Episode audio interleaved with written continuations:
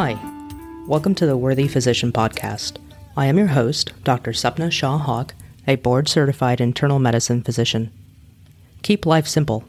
You are human. You are worthy. Remember what matters to you. Our goal is to help physicians remember this and to make it a reality through addressing various components of physician burnout via podcast. This is meant to be used as a tool to help guide physicians. It does not take place of professional medical help. Opinions reflected in this are my own. While I was interviewing Tammy, the dietitian, one thing that struck me during our conversation was her admission about her struggle with anorexia as well as anxiety, the anorexia being in her adolescence and the anxiety being current. I think it highlights what Doctor Bean or Bob and I have covered in the two previous podcasts on physiology and burnout. Number one, self-awareness. Number two, labeling those emotions. Number three, really learning and digging into the self as to triggers and also how to cope with emotion on a daily basis. I'm highlighting this conversation that Tammy and I had because I think this is a very beautiful example. And even though she is not a physician, she is in healthcare and has had many life experiences. And I do not think that this is an isolated event. I do think that anxiety is very common, very, very common in physicians and other healthcare professionals. And unfortunately, we do not talk about it. But this is a beautiful conversation. So please listen and try to look internally to see if you, the listener, can identify with anything that is being said here. And if so, it's okay to feel that. Label it, acknowledge it, acknowledge you're human, and then try to figure out what to do with it. You know, just we try to optimize management. There are some days. Because everybody's different. Right. Everybody's different. Everybody has a different need. And recognize, and that's why I get, I keep saying, you know, not everything you read online is it's perfect for you, or not everything that we know it's perfect for everybody, you know. You got to think about what are your barriers? What's really, what's really causing your tiredness? What's really causing you to crave the sugary stuff? You know, in my case, I crave the sugary stuff when I'm stressed. And that's yeah. the first moment, the first, whenever I find myself craving sugar, that's when I go like, okay, what's going on? Right. Like, what do I need to address? What, you know, other than anxiety. And, and you can, you can uh, publish this. I, I tell anybody that. Um, sure. I have really bad anxiety sure. and I've had to learn to work with it. I've had to learn to, to live with it. Right. I've had to cut back my coffee because it makes it worse when mm-hmm. I have three coffees a day, right? right? I can only have one and that's fine. I've, I've learned to live with it. But um, now I forgot where I was going with that. But so, but I mean, the, the, the whole thing about you have to really take the time to have that insight though. And a yeah. lot of people in healthcare. To understand what works for you. How did you develop that self-awareness? I don't know. I, I really don't know. Mm-hmm. I really don't know. I think at some point, I think, I think it started when I had, um, oh my goodness, postpartum depression. Right. And I did, I didn't like, I, did, I didn't realize it. Mm-hmm. So I went to my doctor who was just a general, like intern, intern, oh, internal medicine doctor. Mm-hmm. He was amazing. Yeah. And he kind of, so I started talking to him. He's just like, you got postpartum depression. Like when, when did you give birth? How old is your baby? Like, how are you doing this? Are you feeling like this? Was, and it just caught me so off guard that, you know, and of course he put me on medicine and of course it was amazing. And I felt great afterwards and, mm-hmm. you know, and so, so I think that was the start of, hey, so, you know, there is mm-hmm. something going on and maybe I need to pay more attention, but I've always been, I've always been very observant of everything. And I don't know, just like, I know my mom has anxiety mm-hmm. just because of the things that I know now. Mm-hmm.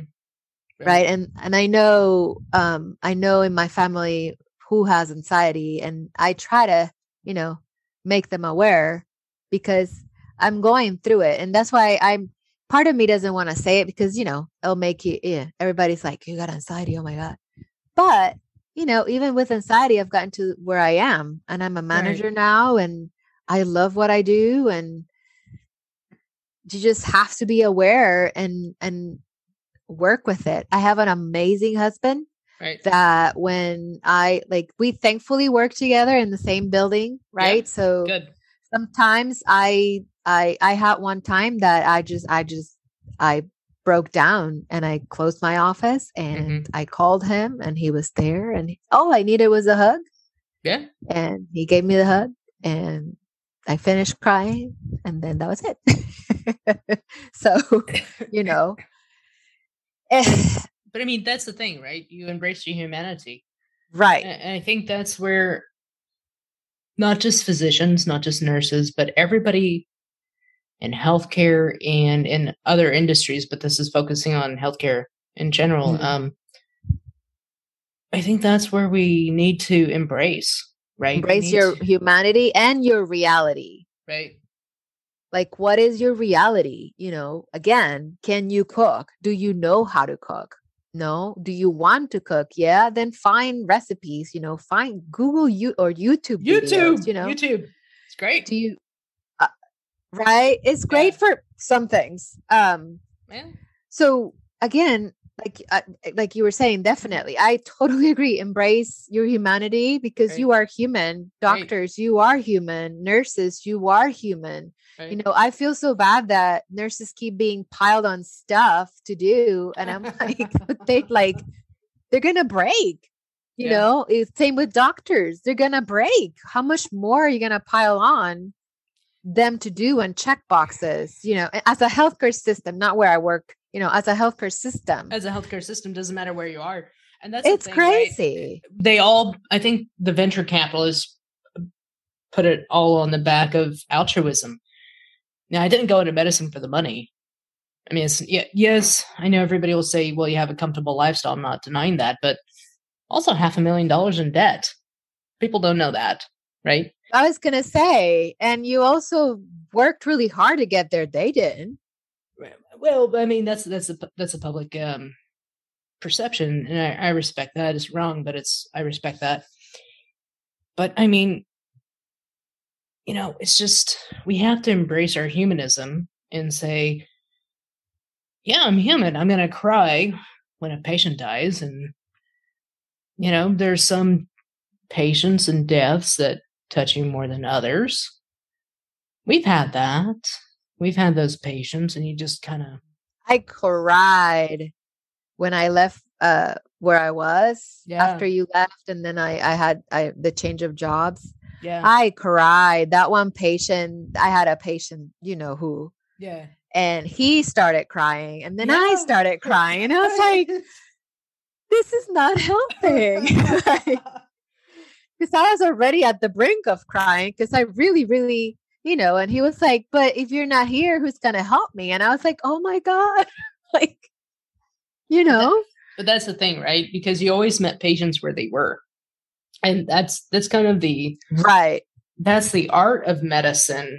And I mean, I mean that as kind of an umbrella term, that's the art of medicine. And we have to kind of meet as physicians, as humans, as, as nurses, as dietitians or whatever area we're in, we have to meet ourselves where we're at as a human being, as a patient, and really acknowledge that and say, okay, I don't know how to cook, but could I develop this interest because I don't like the way I'm feeling because, you know, I'm, I'm working one hundred hours a week. My outcomes have not been great just because really sick people are, are coming in and, you know, COVID and people are yelling at me because I don't give them ivermectin and people are pissing on the nurse because they're getting pissed, pissed off literally, right? Literally and figuratively.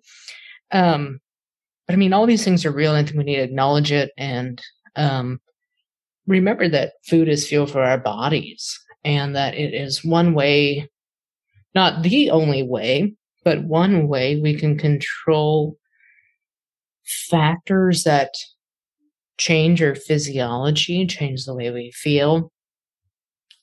May not make a huge impact, but it's a place to start.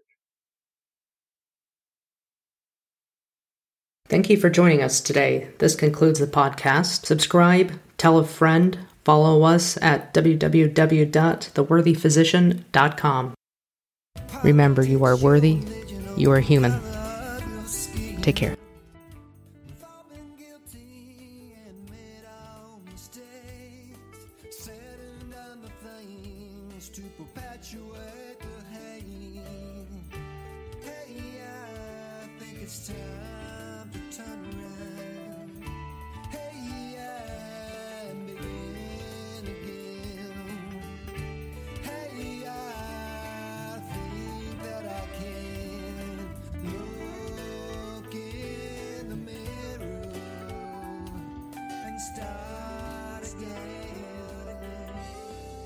Second time around, second time.